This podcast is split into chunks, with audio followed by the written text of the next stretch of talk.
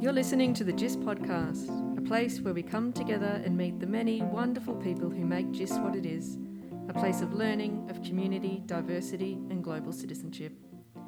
I'm your host, Joanne Sommers, and our guest today is a career international educator, having taught in some places such as China, Jamaica, and Thailand for over 30 years. He teaches TOK in the high school, is an avid golfer, and a mad, one eyed Collingwood supporter. He's the face of JIS and our leader, and he needs very little introduction, of course, because I'm talking about our head of school, Dr. Tarek Razik. Tarek, welcome to the show. Good morning, Joe. Thanks very much for having me. It's a pleasure. And look, I'll be honest, we've got a big football game this afternoon, our beloved Collingwood Magpies, which I'm sure you and I could talk about at length right now. But I'm not sure our audience is perhaps as invested as we are. Really? Are you sure? I know our teaching staff is. Well, it depends where we post this, I guess, but but perhaps we'll save that for off air because we have lots of things um, that I'd really like to pick your brain about today. Um, as I mentioned in the introduction, you have been in education for over three decades now. Why are you making me sound old, Joe? Oh no, I'm sorry, I'm sorry. I'll move on. But I do want to, before we talk about education today, I do want to go back in time a little bit, and I'd like to start by um, talking about Mr. Razik, first year teacher. Why did you go into teaching? And, and in that first year of teaching, where were you? What were you teaching? When I graduated university, I didn't know what I wanted to do. And so my first job, I wanted to do the most difficult thing I could think of. So I sold life insurance door to door. Right? I think that prepared me to be ahead of school. But then, you know, going reflecting on my, my schooling days, I had some some really poor teachers. And I felt pretty shortchanged by the fact that they really didn't seem to care about me. Mm-hmm. But I also had some really great teachers, and they were inspirational to me, and I wanted to be like them. And so after I sold life insurance for a year, I went into to teaching. And you know, in the States, they usually give the newest, youngest teachers the most difficult students and difficult classes. And so I remember started when I started teaching, I was like 23 and I was teaching seniors and people who didn't graduate, so they were like mm. 18 and 19, not that much younger than I was, and didn't want to be in school. And so those those were challenging days, but I really felt that I wanted to make a difference, and that's why I got into teaching. Mm. And I still teach. I, I don't teach TOK by myself. Luckily, I have a, a co-partner, co-teacher that I work with, and I've always worked with. But I've always felt it important to stay connected to the classroom. And so, what sort of subject areas have you taught over your career? English, history, mm-hmm. and TOK. Yeah. Well, they're the best subjects, let's be honest. That's what I think. Math, science, those people are a different breed altogether. so, how did you then end up into in international teaching? Where did you first go? I answered an ad one day in the paper, in the Boston Globe. It said, teach overseas. And I was teaching in Vermont, and I thought, you know, wow, there's so many regulations here, and I've been in Vermont for 15 years or so. So I told my parents I was going to try this international school thing for a year or two and then come back and get serious about education. And uh, that was 32 years ago. And it's something you hear a lot from international teachers. No, mum, I'm just going for two years. I'll be back. Yeah. My mum kept telling me up until her recent passing, uh, when are you going to come back? Your two years has extended by quite a bit. So I took yeah. the first dive and I jumped right into Jamaica. Right. So I went from Vermont mm. to downtown Kingston, Jamaica, and that was quite an eye-opening experience because you know, one of the questions people always ask me is, we've been to so many places. Where where are the best students? Mm. And you know, there really are no best students. All all children are the same. All children are hungry and eager to learn and looking for, you know, the passion in us educators. And they're, kids are the same around the world. Mm. It's um, it's how we handle them, right, and how we how we show our love of learning and our care, mm. right, for children. That's what differs. Yeah, and that love for our children too, you know, which is is what we. Uh, feel even more strongly this year, perhaps as well. Yes. So from Jamaica, Puerto Rico, U.S. Virgin Islands, and so I did a Caribbean swing, which was kind of mm. like international light, right? because that was like a two-hour flight from home, yeah. and then all of a sudden. I was at a job fair and I was, I was hiring for my school and I ended up interviewing with the, the head of school from Shanghai. And I didn't even know where Shanghai was at the mm. time. I was over there in China someplace. And this was 2000. And then next thing you know, I was on the plane to, to Shanghai, China in 2000, booming uh, time to be in China, mm. right? And then from China, from Shanghai to Bangkok, and from Bangkok to Beijing, and then from Beijing to Jakarta. Well, and this is where you've been now for four years. Correct. So, having spent over three decades abroad now, you must have experienced many highs and lows in your international life and, and jumping from all of those different countries. What do you think have been your most challenging experiences in international education? You know, and a follow up question to that is, I think, how do you think it's perhaps shaped you as a person? Hmm. I think the highs are always the newness of, of going into a new country with your eyes wide open, the sounds, the smells, your senses are just tingling. And, you know, part of, part of being an international educator is you're not at home, right? So you're taking a leap of faith and it's a bit of an adventure and you're trusting the systems around you that you're going to be okay. And so that's kind of a, that's exciting, but it's a little bit daunting at the same time you know, working with different visa processes and immigration processes, some of which are easier than others, trying to learn a language to really get yourself into the culture of the country. Mm. Because I believe that if you really want to learn the culture and you really want to understand where you live and, and maximize your time there, you really need to learn the language because that allows you then to operate in, in different circles and get deeper into the culture. I really need to prioritize that here in Indonesia, right? Uh, but some places everybody wants to speak English, right? Mm. So you're you're kind of stuck. I think the biggest challenges uh, I think are you know coming to Indonesia at first was uh, Neil and Ferdy, mm. And trying to help sort that out, which thank goodness we did. I think you know, Indonesia presents a, a, different set of challenges because you everywhere you go, you have government relations, and you need to make sure that you remember you're a guest in the country, mm. and you have to spend a lot of time maintaining and developing those relationships with your host country regulators, right, uh, to make sure that the school is seen in good stead. And I think our BTI scholarship program and trying to really partner with Indonesia mm. so that JIS is seen as a contributor to Indonesia, not as isolated or in a bubble. And I think many international schools, and often sometimes uh, individuals, operate in a bubble. Mm-hmm. And then I don't think you're, you're adding value to the country or the experience. And mm-hmm. so we've tried to, to break that down a little bit. And I think the BTI scholarship is a good example of, of what we've done here. And of course, we're living through perhaps one of the most difficult periods of, of your career and all of our lives um, for, for most of us.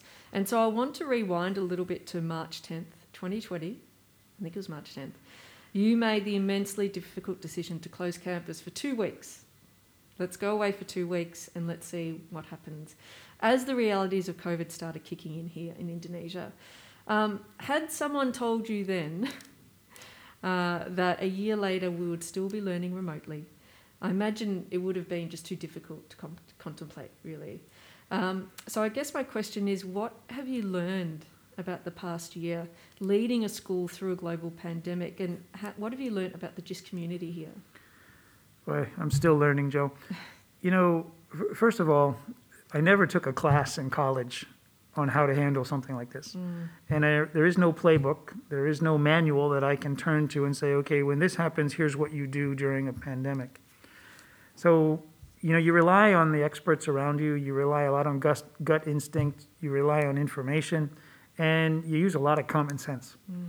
Now, interestingly enough, Joe, I didn't make the decision to close the school on March 10th. That was actually my TOK class oh. That did that because we were in class, I was with Kurt Johnson, and we were having TOK is like philosophy.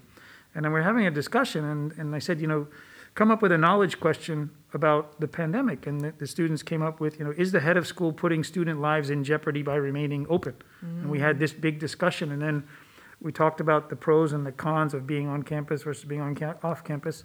And then the students really convinced me that we were better off, you know, being safe. So I got in touch with my school board and I said, hey, here's what, here's what we think, here's what I think. And we made that difficult decision. You know, in hindsight, it, we were one of the first schools to close, and we criticized a little bit for that. And I kept thinking, okay, well, we'll we'll go away for March break, we'll clean the school, we'll come back, and we'll reopen. And then I thought, okay, well, we'll go away for summer, we'll clean the school, we'll come back, and we'll reopen.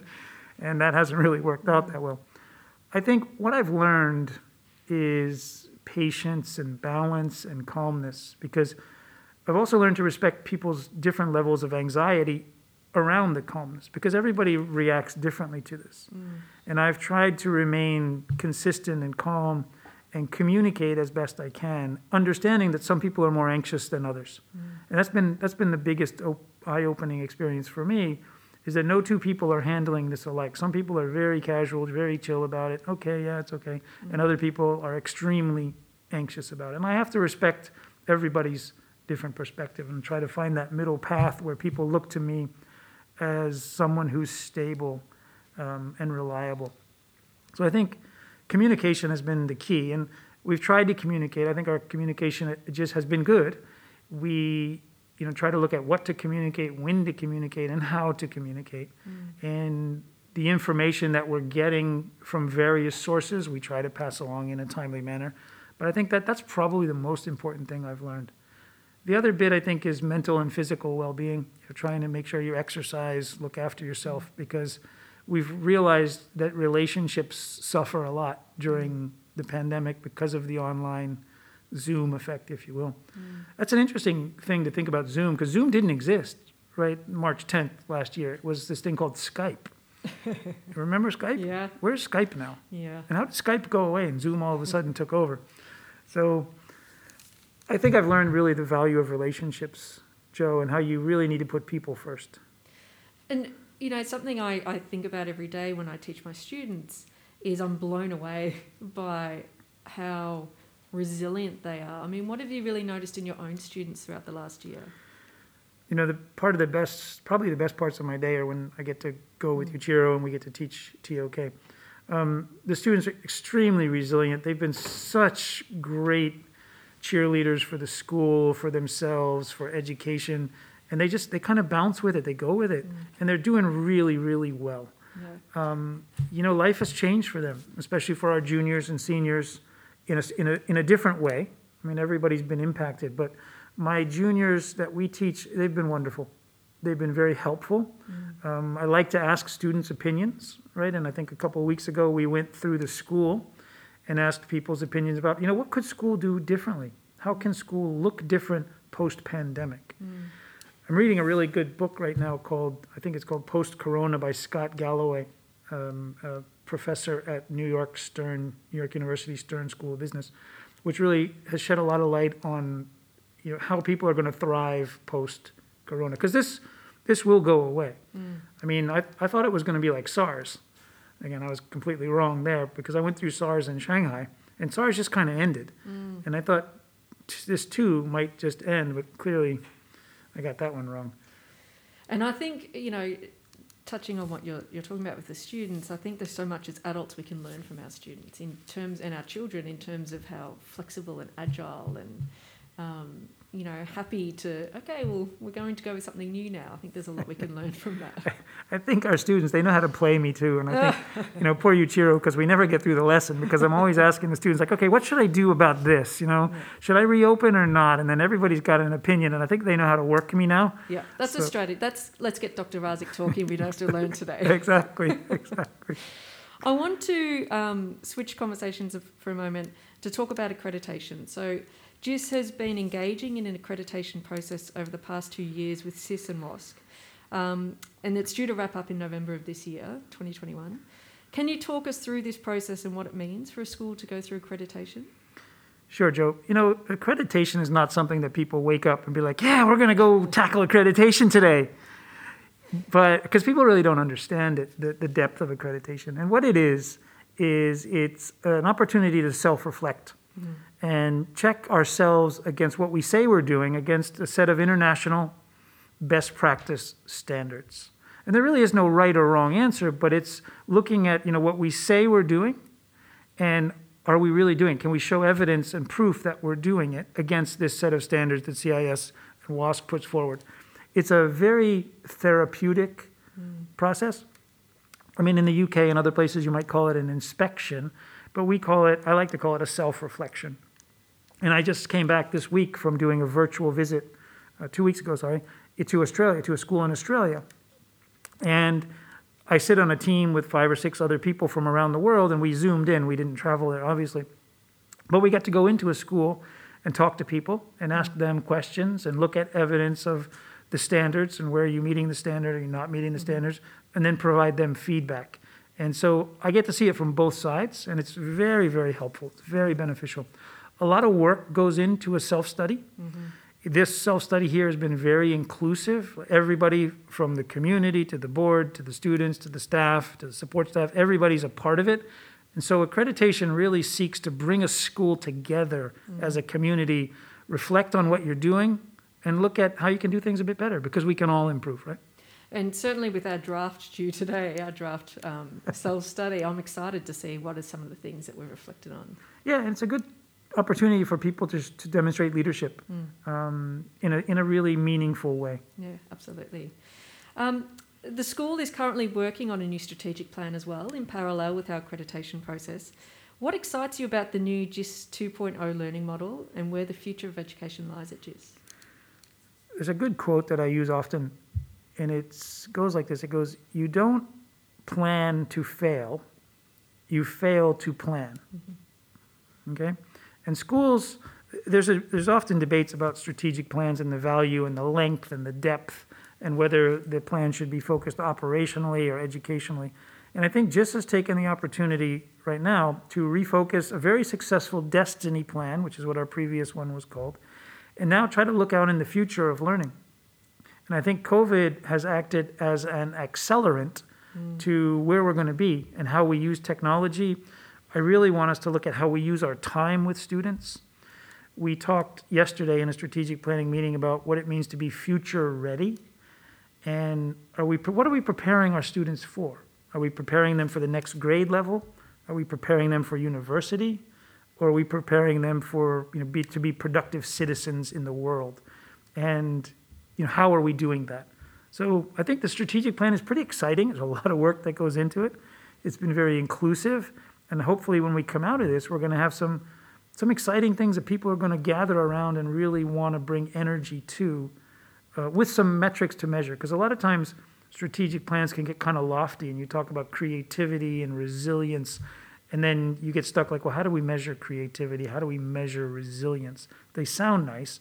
We all want it, but how do we know it when we see it? Mm-hmm. So that's where it gets tricky. And that's why you, we get people in the room together just thinking creatively and constructively, and we come up with some of those metrics. And, you know, strategic planning is like, like virtual thinking. You just get to try anything, throw it against the wall, see what sticks, and then figure out how does it fit in the overall scheme of where you want to go in support of your mission and vision, which should drive your strategic planning. Mm-hmm. And see, I get a little bit excited about it. Sorry. And Tak, certainly thinking back to Mr. Razik, first year teacher who wanted to be a caring and a loving and an inspirational teacher, um, I have no doubt that in the past 32 years you've achieved that. It's been an honour and a privilege to talk to you today, Tarek. Thanks, Joe. Thanks, everybody, for listening. It's always a pleasure to talk about schools and teaching and learning. And now we'll go off air and talk football. Sounds good. Thanks, Tarek. Cheers, Joe.